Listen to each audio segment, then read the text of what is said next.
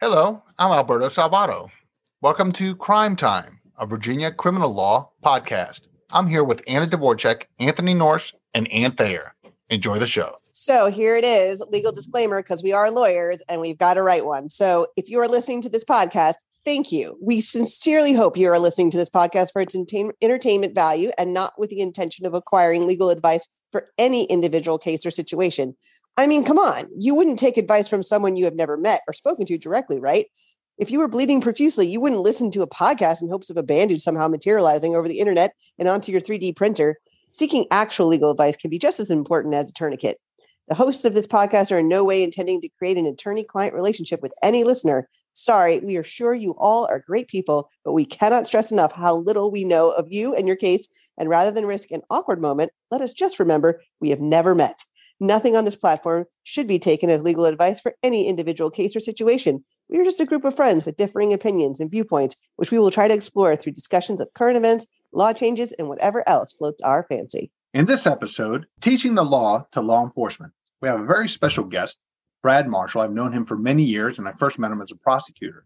But I'm going to let him introduce himself to our audience. Brad, what do you say? Thanks, Alberto. Thanks for having me. Good to see everybody. My name is Brad Marshall. As Alberto said, I'm a partner with Vanderpool, Frostick, and Nishanian, a law firm in Manassas. Most of my practice is focused on criminal defense, complex investigations, and victim representation. But about a quarter of what I do is I'm a town prosecutor. And in my former career for thirteen years, I was a state prosecutor in Prince William, where focused on violent crimes, criminal street gangs, and uh, mental health and veterans cases. And now, anything okay. You don't do? It's like I think you've covered everything in the criminal law area. Yeah, on I all need a, I need a tune-up of my car. Do you do that too? I, I got it.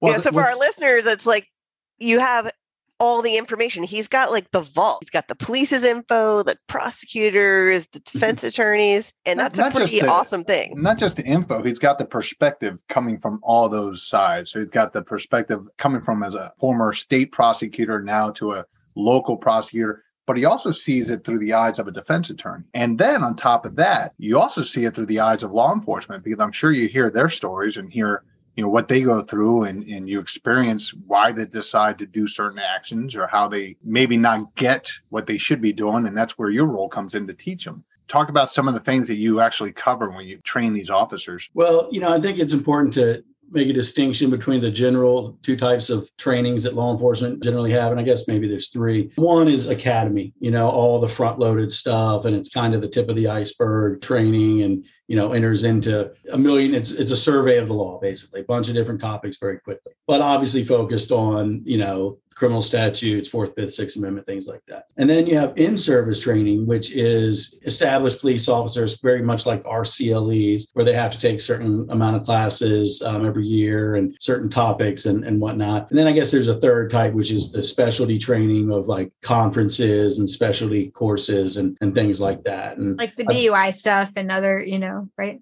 Yeah, exactly. D U I training, or, you know, when I was with Commonwealth's attorneys, I worked for the Commonwealth's Attorney Services Council, and we did a lot of joint law enforcement and prosecutor trainings where you're there as a team. And there's a D U I model for that. There's a, a gang model for that, a drug model for that, homicide model. So, you know, that's kind of a specialized training. But I did some of those and, and, and lectured at conferences and things like that. I teach for the Virginia Association of Regional Jails, but most of it has been local law enforcement, and most of it has been in service, focusing on legal updates. And that tends to really focus on statutory updates. So we go very hard at that in about June and July of every year, because most statutes in Virginia, at least criminal statutes, take effect on July first. And we try to get ahead of that, you know, just make sure that they're ready for that. And then the appellate updates, which are a bit more academic, and you can kind of really get into the changes of the law, the evolution of the law. And I think it's, you know, it's really important to, you know, try to present the information, whoever your audience is, but when it's police, present it to them in a way that isn't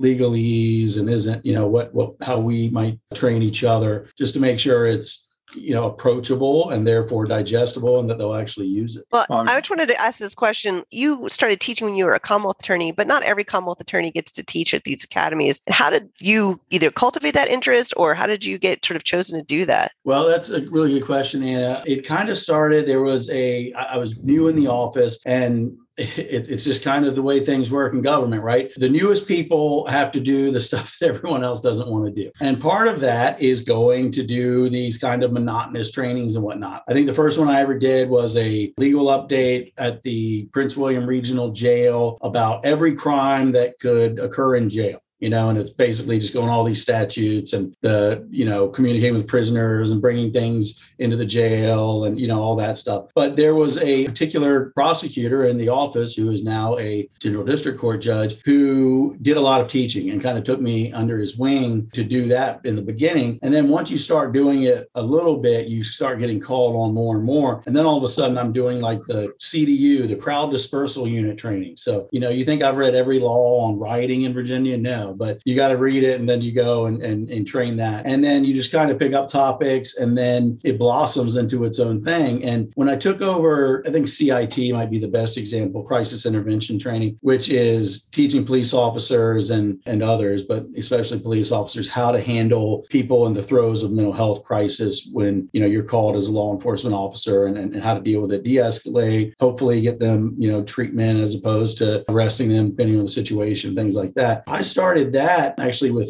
the elected Commonwealth's Attorney of Alexandria, teaching with him, and kind of took it over, and it just kind of blossomed into its own. And that was before C I T was what it is now. Everyone knows what it is now. And, and that was Brian Porter out there in Alexandria?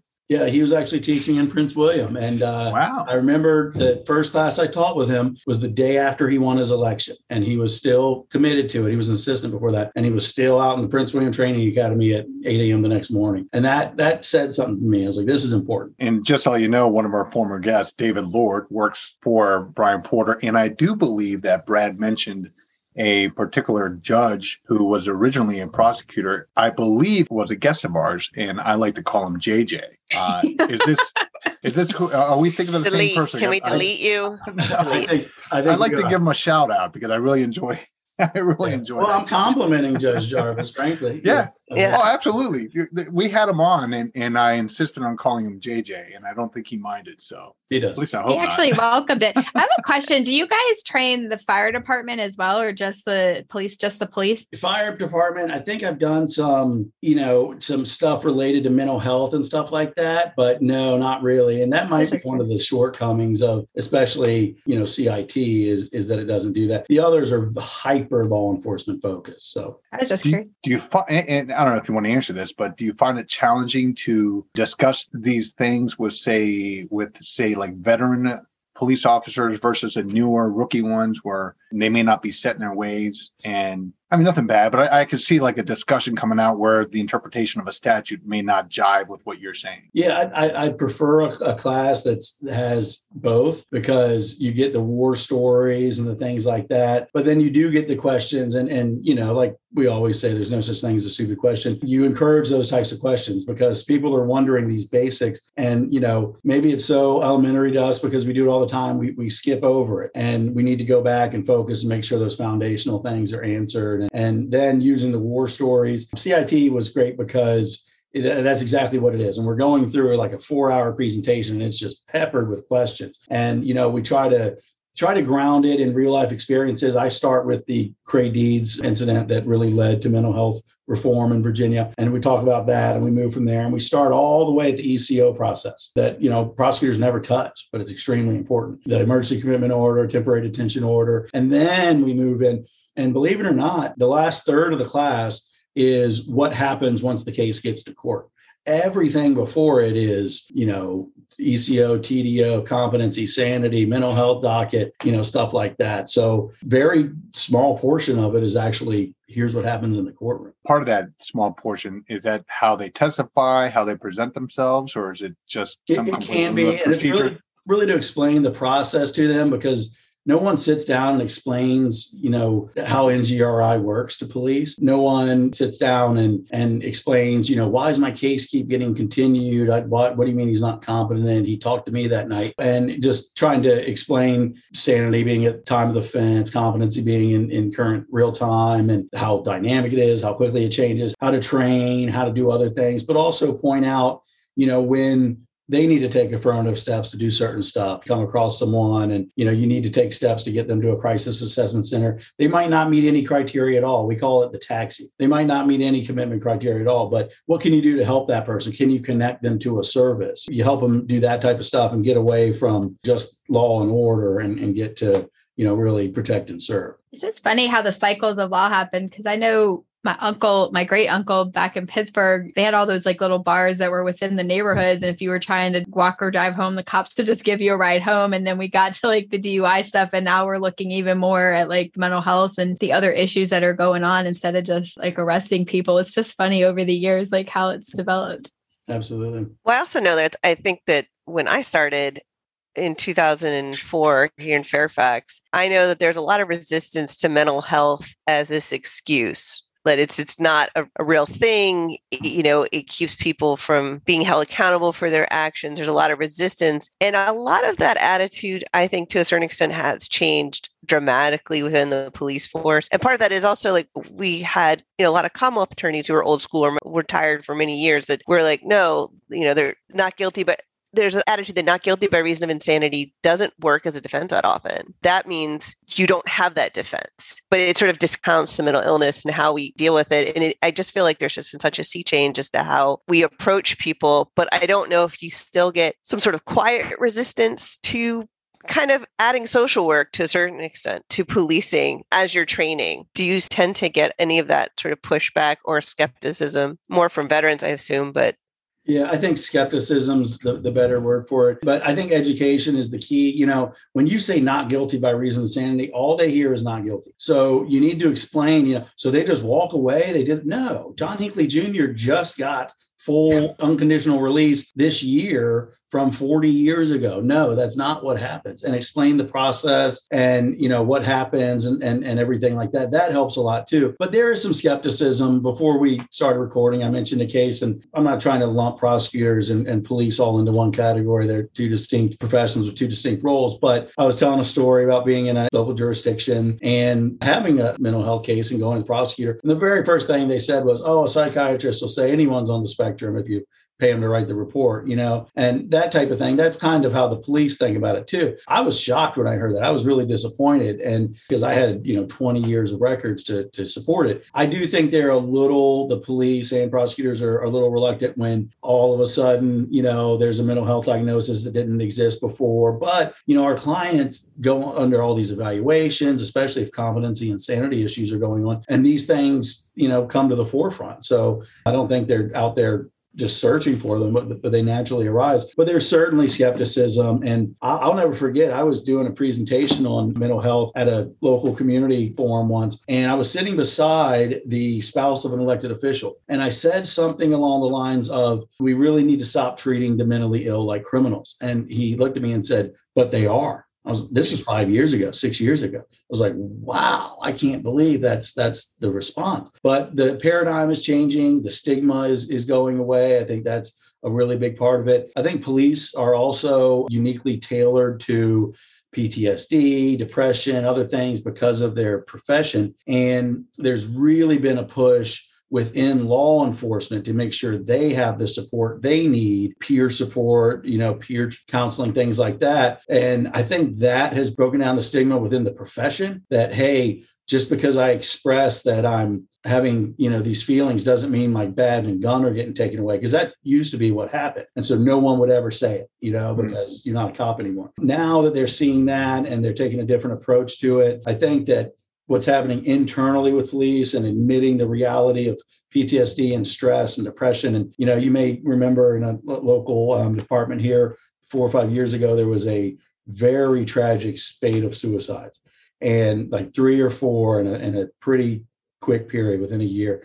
And, you know, when you see that and it, it, it's your buddy who you're just out with, everything seemed fine, you know, and then this happens. I think it really woke people up, um, at least locally, but nationwide, it's absolutely a big trend. I give a lot of credit to the Virginia State Police. They really push critical incident response is what they call it, and peer support, where when there's an officer involved shooting and, you know, not just police getting shot, they're not just going to counsel, hey, you, you just saw something happen to your friend, but the toll it takes on an officer when they are forced to shoot someone and, you know, treating them and helping them and understand. I have never seen an officer in that situation. In the most recent Prince William officer involved shooting, I represented most of the police officers involved, and the body cam, the crying, just the emotion as soon as it happens. And there was just no question it was justifiable, but the emotion and the toll it takes on you really see it. And these are some really hardened officers who are crying and hugging each other. I mean, it was a really hard thing to do. And I think that that has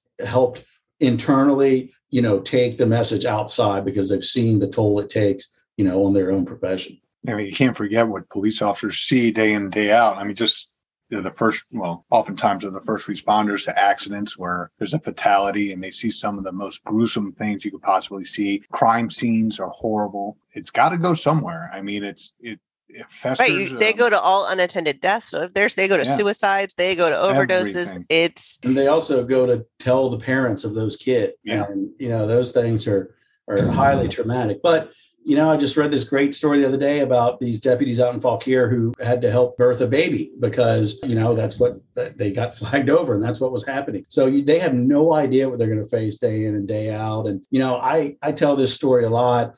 I'll never forget the first murder scene I went to as a prosecutor. And for me, it was, you know, I was young. I, was, I happened to be the on call. I call my boss. He's like, go, tell, you know, call me. And I go and and the body is, it, it's basically being treated like a piece of furniture. They're stepping around. It's stepping. I mean, these are all seasoned cops. This is my first time, you know, and I'm like, wow, I can't believe how collected they are. And then I start to gather my stuff. I'm like, wait a second, get out of my crime scene. Like I start to get my wits back, you know, and, you know, stop walking around in here and everything. But it was like a coffee table being stepped over. And it was really shocking to me. And I think you just get entrenched, you know, you get used to it. And it's a terrible thing to say. I remember the first murder scene I went to. I've been to twenty. I don't remember all the rest. Wow. Wow. And I, and you don't mean any disrespect by saying a coffee table. You're, I mean, it's just saying everyone else is just so used to that because they've been to so many of them. To them, it's just another day. It's just another I mean, Thursday. You kind of have to Wednesday. step back from it a you bit. Do. Otherwise, you couldn't. I mean, just think about some of the cases that people deal with with violence or mental health or heinous things, even things that were just split minute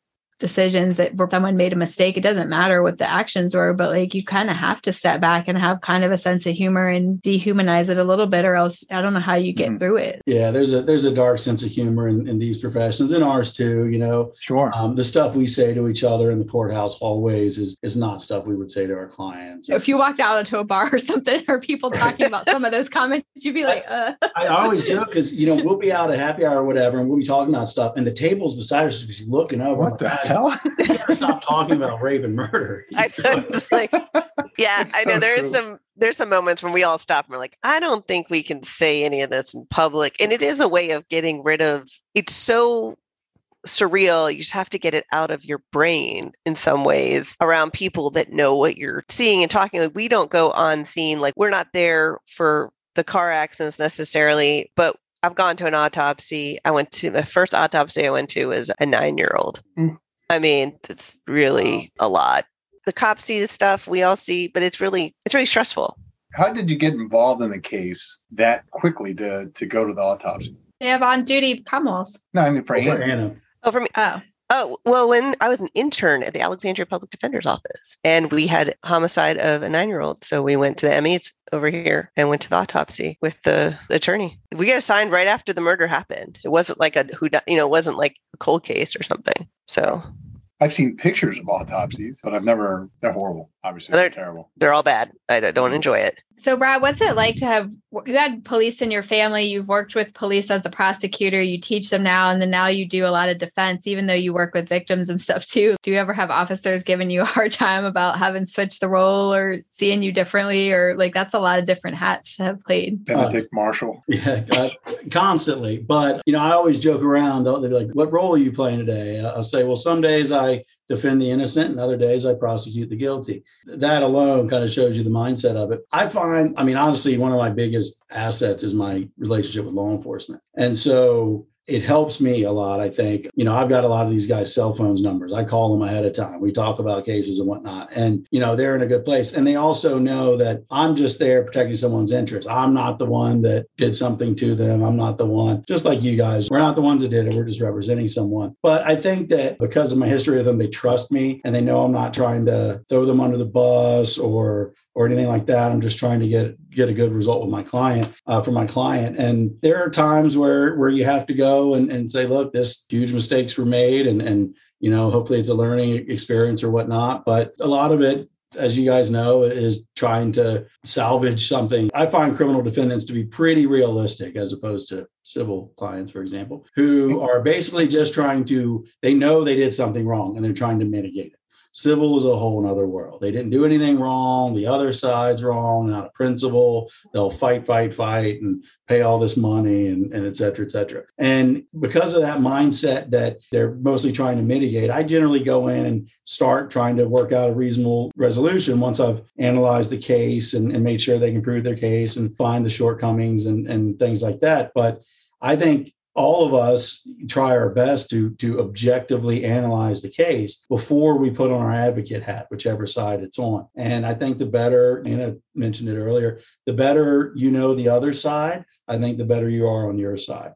And so I, I generally find the police to to be receptive to it and whatnot. I've worked very closely with them. A lot of them be like, oh, if Brad's on it, whatever he said, like that must must be right. You know, that's great. It, they don't just roll over because I know them either, you know, and, and we're in there trying to make the truth come out, whichever way it comes out. But when I was a prosecutor, I used to say this about defense attorneys, but now I say it about police, prosecutors, defense attorneys, everyone. We're friends in the hallway. We're adversaries in the courtroom, but we're never enemies. We're never completely against each other. And we never, we you can't forget that. Do you give them the case law and statutes when they've messed up or when you beat them like Tony does? uh, um, I, I try to highlight it. What do, what do you do, Tony? Oftentimes the officers will actually ask me to read the cases. They want to get the cases in their hands or to figure out which statute we're using. So they will actually request stuff from me. But speaking of materials, I'm curious, I think you had mentioned this before the recording. How do you come up with the materials that you give the officers? Is it a cross-section of all information or is it just law enforcement oriented? It depends on the type of training. The ones that I do most are kind of legal updates and whatnot. So I constantly track appellate cases. So every Tuesday, I read the Court of Appeals, Weekly Opinion Digest. Every Thursday, I read the Supreme Court. And then I'm constantly tracking the U S Supreme Court. I'm pretty bad about Fourth Circuit. It's pretty hard to track issues in the Fourth Circuit. You know, it's kind of nerdy, but I love looking at the docket for the first Uh, you know, week of October and seeing what the Supreme Court's about to do. And you can really flag some issues and pay attention to them and whatnot. So a lot of it just comes from the case law and kind of flagging it as it goes. I do not reinvent the wheel many times. Before we started recording, I mentioned that when I'm doing a presentation, I kind of work back channels and I get the Indigent Defense Commission's version, which is, you know, the basically the public defenders and appointed attorneys. I get the Commonwealth's attorney's version, and then I get the judges' school version. And I kind of synthesize the three. And, um, you know, it's it's really interesting, the, the differences in them, especially the defense of prosecution. But I get a lot of it there. And then the specialized stuff, it'll be a refresher. And so if we're doing Fourth Amendment, you know, I start at C A T S and move forward. I mean, I really, I start at the founding and move forward, but I start the case law at C A T S and show them the evolution. They don't need to know the, the trespassory theory of C A T S and, and, you know, how it's changed, except they do need to know that it's going back to the trespassory theory. So if you can walk them through the history of it, I think it really helps them understand where the law is going. The one thing I've always thought, and this is just intuitive because I don't know what's taught to the police for sure, but when we were in law school, you'd read these cases and they were like, well, the Quarles case, that's an easy one where like the gun, they're like, where's the gun? Where's the gun? And no Miranda was read, but they're saying it's an exception because of the danger to the community and the exigent circumstances. And then I think there's some statement in Quarles where like the Supreme Court says, well, most officers won't ride up against that line. But what we saw from that, you know, Wren and with the pretextual stops and, and Quarles is that of course, that's what they did, right? That's how they were trained, is like, this is where you can go. So a good officer is going to do these things instead of be the exception. And when you're teaching police, do you basically show like, this is up to the line where you could go? And th- when you cross here, that is, that's bad. And because I'm assuming that's kind of how you teach is this is how far you can stretch it. But I'm just assuming. Yeah, I mean, you're trying to give them tools to do their job. And, you know, I think twenty twenty was probably the most interesting because we had to do a very quick legal update on the special session. And it happened extremely quickly. And there was a lot of law um, enforcement or a lot of, you know, progressive issues and reform and whatnot. And it was a little mind boggling, frankly. You know, I'd be teaching about the new marijuana law, for example. And I, you know, sometimes it's hard for me to hold back because I am a constitutionalist, textualist, and an originalist. And then, you know, uh, just when we're talking about the marijuana law, for example, and I remember some of them commented after the fact, this was pre-recorded and went out to all of Prince William Police. And then we did Q and A's at the end. And I remember saying, now for the first time since Jamestown, consent does not give the police the ability to search for something. And for the first time in the history of the Fourth Amendment, you know, I do say that just so they see how big of a sea change some of these things are. But you try to pull examples in and everything else. One thing, and I was thinking about this earlier when I knew this is what we we're going to talk about, and it's looking back, I, I wish we had had a different paradigm to police training, because my goal when I was training police, especially with Fourth Amendment, Fifth Amendment, Sixth Amendment, but especially Fourth Amendment, was how to get them in that car, how to get them in that house, how to get them to where they think the evidence is. And legally. Look, legally. And looking back, I think that that's not the best approach. It's not win at all costs. It's not get in that car at all costs. You know, think, step back and think, why are we doing these things and what do we hope to accomplish? And I think we really saw that. I think that approach, this, you know, out to, you know, find everything we can and not just deal with what's happening in front of us and things like that. I think that had a lot to do with what, what, drove the, the protests and the change and everything else during that time period, because it really did start to have this feeling of, you know, the police are patrolling and trying to get in our cars and search and every chance they have. And I, I don't love all the reforms that came out of the special session, but what they were basically trying to do was take away the things that could be seen as arbitrary that led you to get into a car, like the dangling object and the tent and, and things like that, that, you know, did tend to be used when it was convenient. You know, I mean, I was watching a video the other day of a police citizen encounter on social media or something. And it was basically, you know, talking about how this police officer got the situation wrong or whatnot, but he had body cam on. And in the body cam, he goes back to his car and calls a prosecutor to get advice.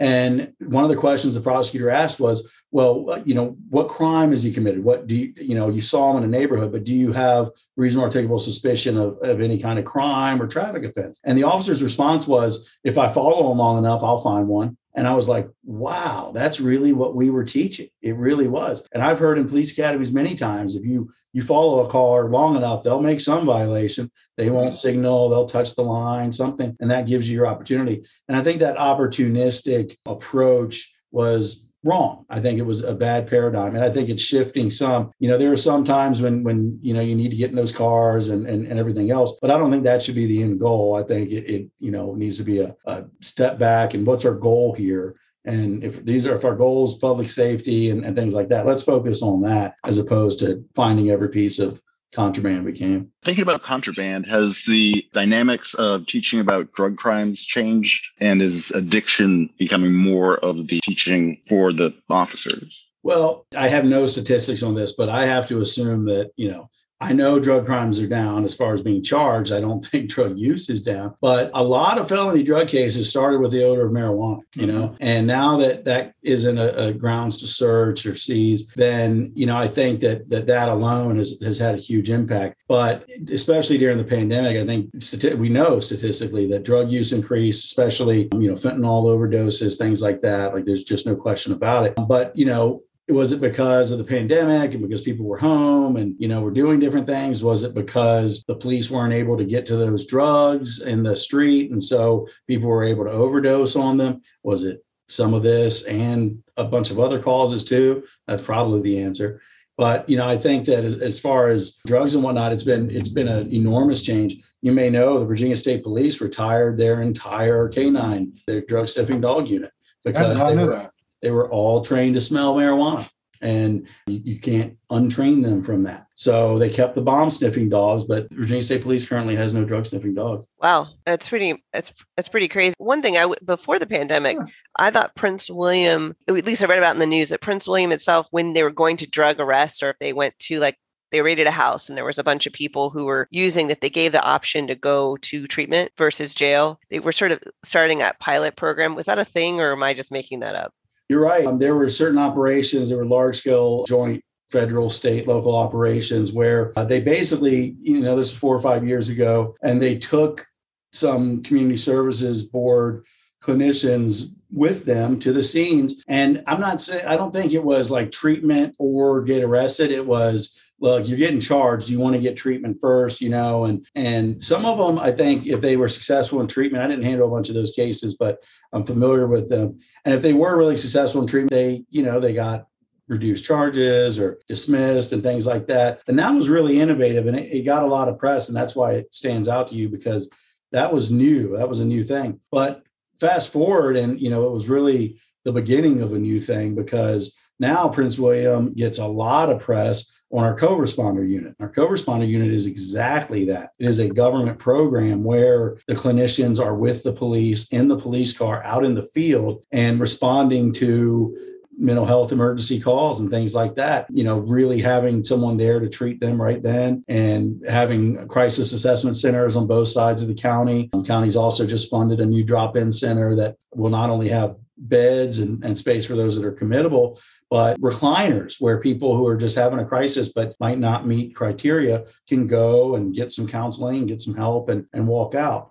So, you know, with the different tools that are being given um, to the community and to the police and everyone else to focus on mental health at the same time as as community safety, I think that, that, you know, the co-responder is a really great model. I'm a member of the Community Services Board of Prince William County, and we are huge advocates of, of co-responder, because it's making a, an obvious difference. I mean, statistically, no question about it, but just anecdotally, you know, you talk to one person who was able to work with them and get help right away and never see a jail and see a success story like that. And, and it's all worth it.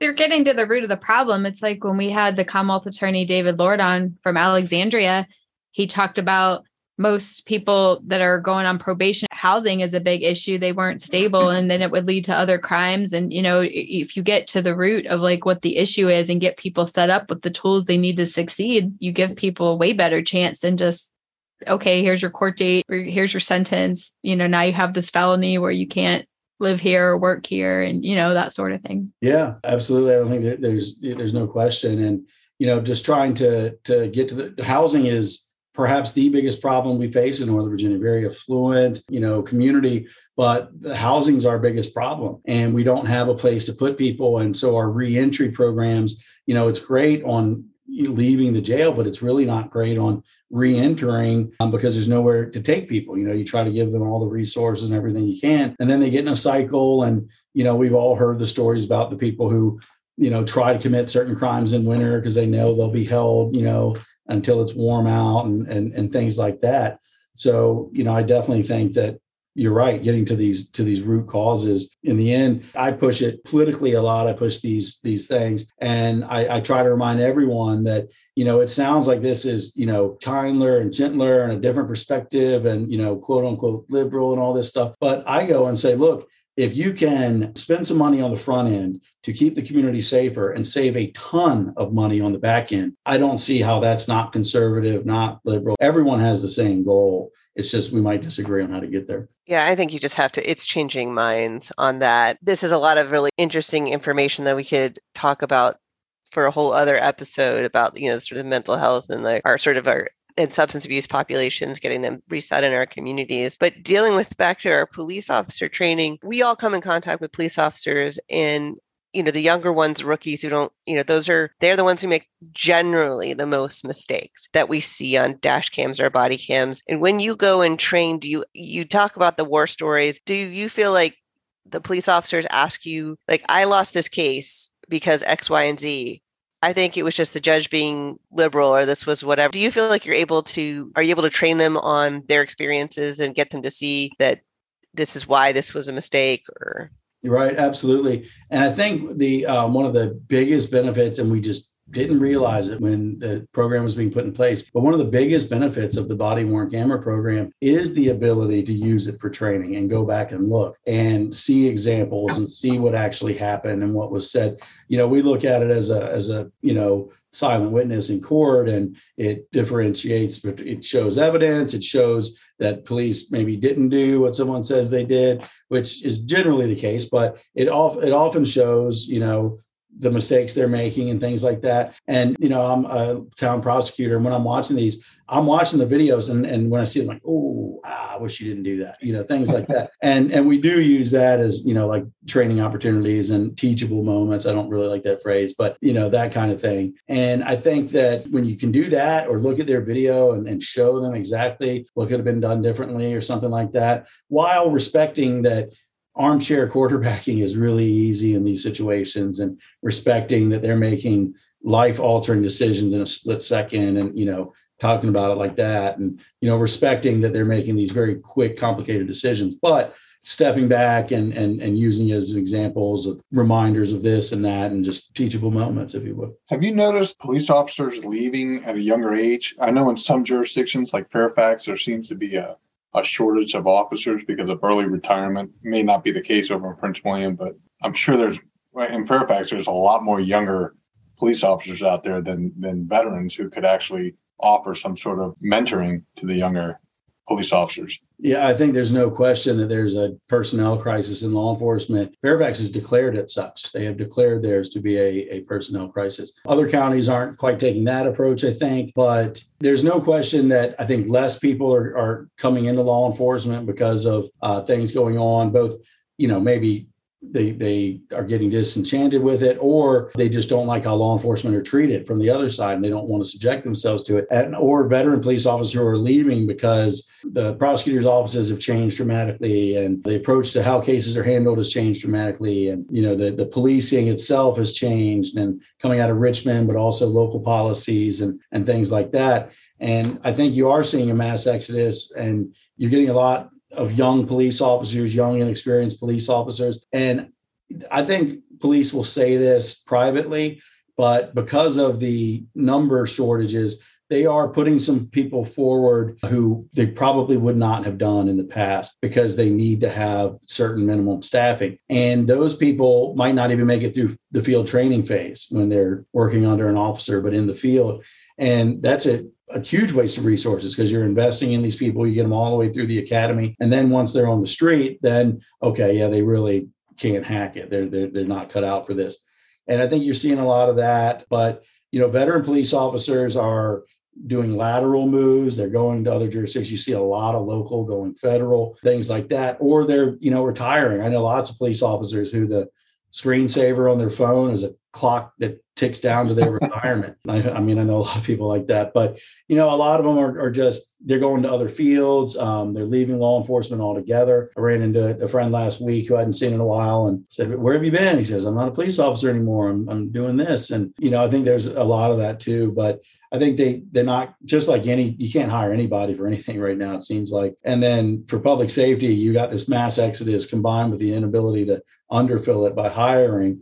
And then you bring in a lot of new people and experienced people. And, and that's when, you know, the issues start coming up. Yeah, I well, think that's also, actually a really good point. You're also expecting police to do more than what you expected over in the past with mental health and the different things that they're facing now with more like body cam footage. And, you know, they're having to mind P's and Q's that they might not have done as much of, not with every officer. Some officers, whether you have a camera on them or not, it's going to be the exact same. Like there are just some that are just like that. But you, we all know that there's some that if we didn't have that body camera, we know we've had cases where it would have been a different story. And so when you combine that with everything you're talking about, like who would want to be a police officer right now? I mean, it's dangerous. It's hard work, and they don't get, even the good officers don't get the respect and kudos that they really deserve. Right. And, you know, we, we talk about it all the time, but you know, ninety-nine point nine police officers are uh, percent of police officers are truly good people who are there to do the right thing. Everyone makes mistakes, there's no question, but there are there are, like any profession, lawyers included, there are the, the bad ones who who give the rest a a bad name. But you know, it's at this point, it's kind of coming from both sides, you know, and the criticisms that they get, maybe unfairly so. I think that Northern Virginia was a little bit insulated during the twenty twenty kind of national, you know, kind of anti-police uh, revolts, because I think our agencies do a, a good job of being in the community and connecting with people and, you know, and, and being trusted. And so it's not us versus them. And it wasn't looked at it that way. There were still the protests and things like that. And, and, and, you know, maybe rightfully so in some situations. But, you know, I think that just the, the entire paradigm is changing. And when the law is changing in Richmond, it's it's not leading it. The, the law never leads change. It always is reactionary. It's always catching up to change. Yeah. And I also think that we do, I mean, there's a lot of just overall thought process changes, like the way we did things. We have all these new prosecutors, of course, and these new approaches to criminal justice reform, which many of them were sort of slowly, glacially going in that direction. Like I think about before twenty twenty, if I had a weed charge and just a possession of marijuana charge, at Fairfax, oftentimes I would, you know, twenty-five hours of community service, you show up, they had no other record, it gets dropped, right? There was a lot of that going on, which was like, it's not that we're not prosecuting it, but we're really saying to the community, we recognize the community doesn't see marijuana as a big deal. And so we're not treating it the same way as we used to. And so that was sort of slowly happening. You know, it was kind of ridiculous that we were just playing that game all the time when it was like, well, if we're all just going to null prosties for twenty-five hours of community service, we shouldn't right. be prosecuting. But that this, also right? depended on who you got, because you'd be in one courtroom and getting something like that, and you'd be in another one that would yes. like, oh, I'll do paraphernalia with like a conviction, or, you know, they all were different in how they handled them, which wasn't fair to people either. And I'm not, and I'm definitely not saying it was better, but it was, just, you know, we were starting to see attitudes changing, but people were used to police, defense attorneys, uh, prosecutors. We were all used to doing things in a particular way and how a case moved. And it was like someone just dropped a grenade on all the cases. And then, of course, the pandemic happened. So we've tried to get used to the new situation, and we've had huge changes in personnel in both police departments and Commonwealth Attorney's offices that make things difficult. And I don't mean in a people being bad, like bad personnel themselves. It's more of just when you have a lot of people moving in and out of offices, it can lead to like, I had that prosecutor, now like prosecutor's not here, so who do I deal with? There's a lot of kind of like, what's the policy? What's the process? Uh, and we're all creatures of habit. So I want to be able to say, I filed this motion, I did this thing, I got this camera, this was what happens. And, you know, to be able to look at my client and say, this is what I think is going to happen with your case. Um, and so there's been a lot of just uncertainty for all of that. I think the best example of all was bond and bail reform. And the different, you know, you, you mentioned that some prosecutors, some offices were, were moving in a, at, a, at a glacial pace at that. But, you know, your bond motion was different in Arlington than it was in Prince William, than it was in Loudoun. And when it came through and, and bond and bail reform, get rid of the presumptions against bond, things like that. You know, you were already seeing differences in different counties. No one was not using cash bonds, despite what they say. And that has, you know, now cash bonds have really fallen out of favor. And, you know, I remember when I started as a prosecutor, it was a, you know, jail or fine approach. It was, uh, you know, either, uh, you know, hold or don't hold. You know, I, I learned a lot about the system, and I would start asking like, well, why do you want to hold this person in jail pretrial? Oh, because they committed a crime. Okay. So you don't think they're going to commit another crime. You don't think they're dangerous to someone else. You basically want to punish them ahead of time. Okay, that's not why we hold people pre-trial. You know, why do you want to secure bond in this case? If you're truly worried about public safety, it doesn't matter if they put down a five thousand dollars deposit. They're going to reoffend and do other things. Money does not keep the community safe. I think, in my opinion, that the appropriate place to use monetary bonds is when flight is your concern, when, you know, they won't come to court. That's when you should consider those. But that took me a while to get there. I'm the chair of the Community Criminal Justice Board in Prince William, which oversees pretrial and, and local offenders probation. And uh, I remember at my first meeting, because I had this total prosecutor hat on, I had this, you know, this, this great example I was going to use to prove prove my point of a murder where, where uh, pretrial recommended release. And it, it was probably a mistake, you know, but it, it's what it said on the paper. And I was going to use it to show, you know, why pretrial is wrong and bad, and here's the problems with it. And now I'm the chair of the board that oversees it, and I'm a one hundred percent believer the community is far safer for having people on pretrial and for, you know, being released in the community and being able to maintain their job and therefore maintain their apartment and maintain their car and maintain everything else. And, you know, that's when they're going to be able to be successful on probation, because all that hasn't been pulled out from under them. Just three days in jail can completely ruin someone's life. It's just enough time to lose your job, which is just enough time to lose your apartment, your car, and it can really put things in a tailspin. And I think the way that we were using bail and, and, and bond needed change, and it was being done differently in different places. And you know, the push of bail and bond reform made an enormous difference. Uh, look at jail populations, things like that. The public safety rate, the way it's measured, people reoffending when being released, is in the ninetieth, ninety-fifth percentile. It is a safe program. And, you know, my mindset was jail or, jail or bail, you know, just no other way around it. Why shouldn't people have to pay money to get out of jail? And then you really start thinking about, well, should people really be in jail just because they can't pay money? If our concern is not public safety, what is it? And, and Judge Jarvis actually brought that up and said, you know, the sky didn't fall. People were being released and, you know, people were coming to court. It was complete opposite from when the mentality was before the bail reform. You and him have the very a very similar mindset on it, and I agree with it, obviously. People should be out working, and you said three days could change a life. Hey, one day, if it's the wrong day, could change somebody's life. I mean, mm-hmm. they miss they miss an interview, they miss a job, and they get fired. One hour could be enough to get fired. So, so getting back to our teaching stuff, what are yeah, some of the questions, what are some of the questions that you get from police when you're training them? A lot of war stories, a lot of, well, there's one time I was doing, you know, a lot of that stuff. Try to stay away from those if possible, or at least keep them, you know, somewhat generic. But you get a lot of that stuff, and you get a lot of what ifs. And the the real ones, the the the, the most interesting but the hardest discussions are the ones where there's a lot of discretion. And how do you, you know, have those conversations about, well, you could have done, you know, there's a lot of things you could have done. I can't tell you what you should have done. And then talk about it, and then get different officers giving their opinion and, and weighing in and seeing the difference in the veteran officers and the supervisors. And that's, those kinds of discussions are, are really fruitful. But, you know, you get a lot of those questions, you get a lot of basic stuff, or you get this, you take a break and no one had any questions, but then there's ten people that want to come up to the podium. That's and, like and the same thing at lawyer conferences. Right, but, oh, yeah, but people absolutely miss out on the whole purpose of asking a question. You know, ask it. It may sound dumb to you, but there's probably ten percent of the people in there who have the same question. They're just not going to voice it. So right. I have no problems asking questions. A, because people think I'm an idiot, but two, because I actually think it's. Uh, notice I went A to two.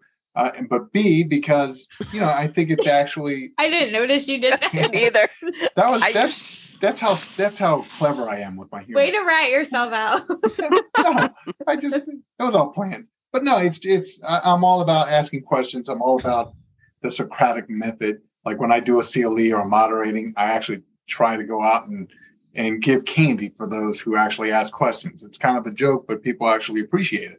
So well, you also um, learn more from your mistakes or your losses or the things that oh, yeah. you could have done better than you do, absolutely. The things you routinely do or the th- cases that you routinely would win on those certain issues or, you know, that's, I mean, those are going to stand out better. I, I think that's absolutely true. And it's true with police. It's true with lawyers. My my mentor and, and former boss, the fifty-two year elected Commonwealth's attorney of Prince William County, Paul Liebert, used to have a saying that, you know, you're entitled to make any mistake. You're not entitled to make it twice. Yeah, I like that. Well, Alberta, you could not have worked for Paul Liebert. I know. I'd be screwed. I'd be surprised. Nah, I mean, I'm actually a good attorney, contrary to what Anna said. Of course you are. Yeah. No, it, you're you're a good one, and you run C L Es. I never ask questions at C L Es because it's the lawyer fear of like hearing yourself on a recording later on. It's always very like, wait, did I ask that question? I was like, I like it when people ask the question and someone else has to ask the same question that they thought is different, but it's really the same, but they just think they're asking it better. And I'm like, oh no. You know what it is? See, there's, I, go ahead, I typically Sam. have Ann ask my questions for me. You do do that.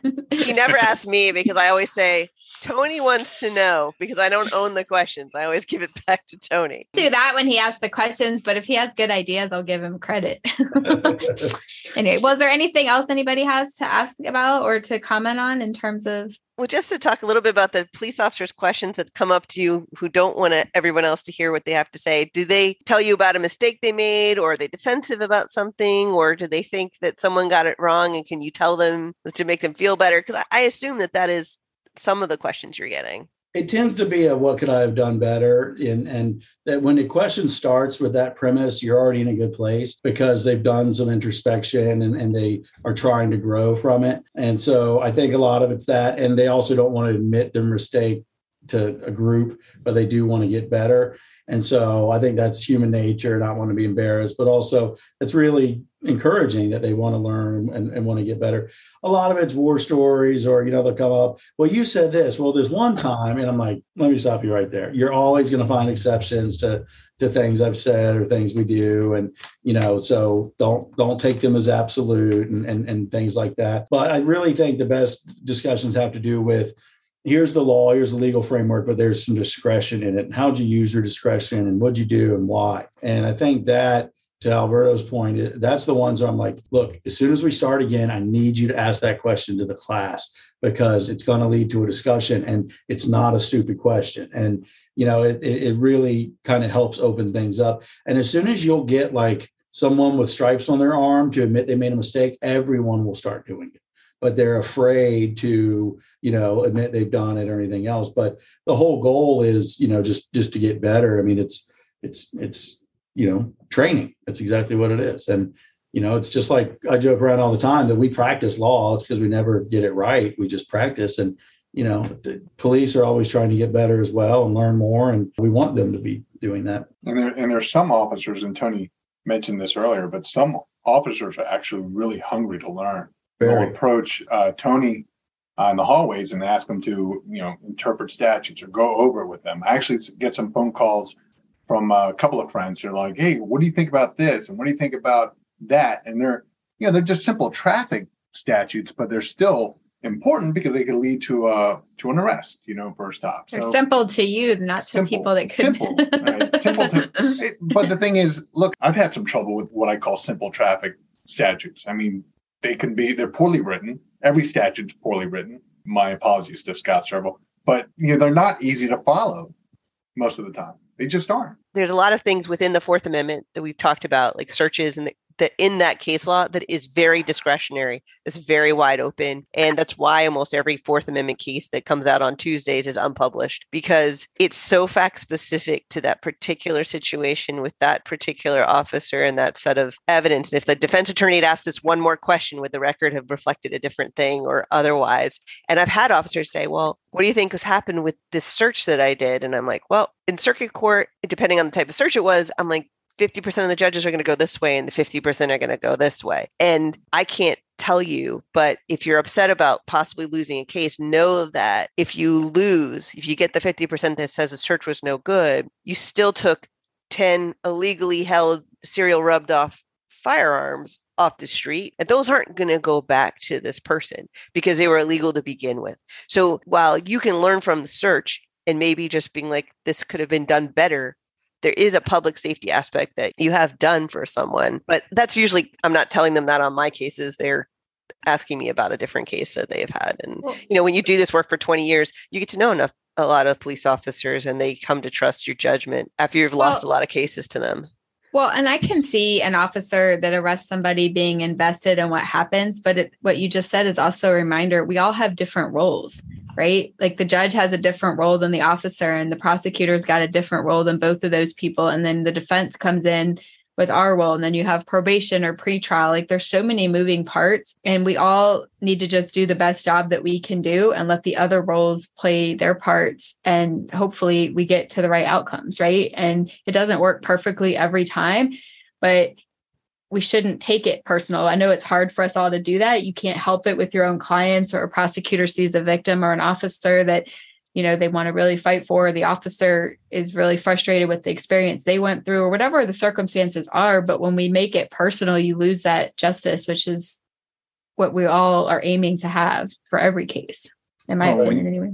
When you make it personal, there there comes a comes a point where you start missing things because you're so invested personally that you're blind to an objective view. So yeah. And that goes through every profession, like uh, dealing with us, you know, uh, defense attorneys, prosecutors, and police officers. That's where you just have to be careful. There's a fine line, like you were saying. Yeah, and to Ann's point, you know, I, I, I do think it ebbs and, and flows. We make mistakes and, and we have our good days and bad days. But I think the general trajectory is upward. And we've all seen over the course of our careers, all of us are over ten years, some twenty, and we've all seen that, you know, kind of, I think, general improvement of law enforcement, of criminal procedure, of all of that. We talk a lot of time about statutes and, oh, they're clear and right, they, they, but of course they're not. We debate statutes all the time. If anyone here could quickly give me a summary of all the statutes on driving on revented, driving on revoked and suspended, I'd, I'd be highly impressed, because no one knows all those statutes and we debate them all the time and they're inherently contradictory. Read Tony probably knows them. uh, and Tony knows worse than them too. Tony knows that three ninety-one is inherently contradictory of itself, but that's not what the police get, get caught on. They do tend to think statutes are, you know, pretty cut and dry. What they don't get enough exposure to is what we get a lot of exposure to, which is case law. And that's where their questions come in, um, to Anna's point about the case law and the discretion, fact specific. And, you know, when you read twenty different cases on search and seizure and it's all on reasonable articulable suspicion, but you read, you know, you hear about twenty different factual scenarios, that's when it really, really resonates. So I find, you know, a lot of their questions are, are, you know, case law based and whatnot, and they they are intimidated to read them um, because they're complicated. And, you know, how many times have we read a Supreme Court case and we think we know the holding, but wait, it turns out that's per curiam because only three justices, you know, it's really hard to to track sometimes. And, you know, they'll be going through and and and then you'll say like, well, I think you're okay here because of, you know, Leon and Herring and and, and good faith. And they're like, what's that? You know, I'm like, oh, wow, you know, we are really doing a disservice when we don't talk about these safety nets that, that are in the law for police conduct. Well, it's good to know that they are being trained by somebody who is a case law nerd and also yeah. really he's like... A case, he's a case law connoisseur. I think he called himself a nerd, but I also... I was going to agree with him, too. I was like, he said nerd? I don't know. Dude, you are such a nerd. No, but case law, case law connoisseur sounds so much better. Dude, I've got text message alerts when a case comes out. I read I read everything on Tuesday, too. I used to read them when I started the public defender's office. We didn't have the internet. And they well, it um, was it was nineteen twenty. So I'm younger than you, Alberto. You're the one who started in eighteen ninety-five. So uh, well, yeah, you know. Okay, I didn't know Blake made it on tonight. Blake's a Civil War veteran, so like Blake, Blake Wallison. Anyhow, thank you very much. Any any other last words? I think this has been a fantastic episode. I've uh, learned a lot. One thing I find when I speak to police officers, either when we're trying to resolve cases or, or after cases, but especially when you're trying to resolve them, is so long as they feel heard, so long as you have the conversation and both sides, you know, you can say, well, here's what I think, and they can say what they think, and they feel heard and they understand the prosecutor's decision or understand what's happening with the case, they're okay with it. It's when they don't get any input and they don't understand why it's happening, that's when it's a problem. But that also depends on the prosecutor and whether you take the extra time to explain that to them. Well, and that's I mean, how... Because not everybody does. Like, they just want to, you know, you're, those dockets rock and roll. You want to be done. Like, yeah. You don't always take the time necessary. And, and and that's how you build rapport and build relationships with officers. When I was a state prosecutor, I used to always say, we work way better together in the courthouse when we grab a beer at the bar afterwards, you know, and because yeah. You're friends with the people. And it's true with prosecutors and defense attorneys, where our cases go much better for everyone when, you know, we're, we know each other and, and we have a, a grounding and whatnot. One thing I used to always say, and I, and I still say it today in the town prosecutions, we might not agree in the end, but we're never going to disagree in front of the public. We are never going to disagree in front of the defense attorney. We are going to go to the office and talk about it, and we're going to hear each other out. But you and I are not going to be yelling at each other in the hallway. That's not going to happen because everyone loses faith. You know, when it comes to teaching the police, what we're really talking about is, you know, the, the training that they are going to base their decisions on, their training and experience, and, and how it's constantly improving and everything like that. And to be clear, if there's one thing that people walk away from after listening to this, the police are generally trying to do the right thing. They are generally trying to follow the law. They are trying to get better at it. They do make mistakes. They're getting pressure from a lot of different sides, and laws are changing quickly. And but they are trying to do the best with what they have. And we can help them both in true training, but in, in day-to-day, in our conversations with them, in every case we have, I think we can all make each other better. I have learned a lot from police over the years, and I hope they've learned a little from me. I'm sure they have. And I agree. They're just trying to get home to their families at the end of the day. Like, it, you know, they have a tough job and it's not always safe. And there's a lot of things that go into it that if you don't work in the system or you don't know police that work out in the fields and things like that, you're not aware of. And so the public gets, like Brad said, that percentage of the really bad things that happen. And then you tend to put it on everybody, which we all know is not accurate, right? And so they're just, at the end of the day, trying to get home to their people at home, just like the rest of us. Absolutely. One of the biggest compliments I have, my number one referral source is police officers. I'm trying to get them to put a billboard in the back of the cruiser that says, if you could read this, call Salvato. It's in I, Spanish, right? I offer thousands of pens. I say, give the entire police department one hundred pens. I'll pay for them all. For some reason, they won't do it. I know an attorney who leaves a, a like pens at the bar that says, "If you get a, don't drink and drive, but if you get a D U I, call me." Oh, the, the lighters, the koozies. I was gonna say there's lighters, yeah. Koozies. I know who you're talking about. I used to work that. Yes, you did. His office is right there. Actually, I think I saw. I think some of those lighters caught on fire. Oh, yeah. Oh gosh! My cousin had a bunch of them. Well, they're ten cents a lighter. Well, there was another lighter that said, "If you get burned by this attorney's lighter, we'll sue him." Well, thank you, Brad. This was a great discussion. And I think it's always good to get perspective because police are a big part of what we all do on a regular basis. And we can't forget that they're a piece of that whole justice system. Question. You know, the T V show Law and Order, I still don't know which was law and which was order, but I know we need both. I like it. I like well it. Thanks for joining us on Crime Time. Please join us again for our next episode. If you enjoy our podcast, Crime Time with Virginia Defense Attorneys, be sure to share our podcast with someone that you know. You can find our podcast on most of the major platforms like Spotify, Google, and Apple, as well as some of the smaller podcast platforms. We also post on Facebook, Instagram, Twitter, and LinkedIn, so you can find our episodes there every week on Tuesday at nine a.m. If you want to leave us a review or a comment and tell us what topics you'd like to hear about, we always welcome feedback, and we're always looking for new ideas and guests to bring onto our show. We hope you keep listening, and thanks for being a supporter of our podcast.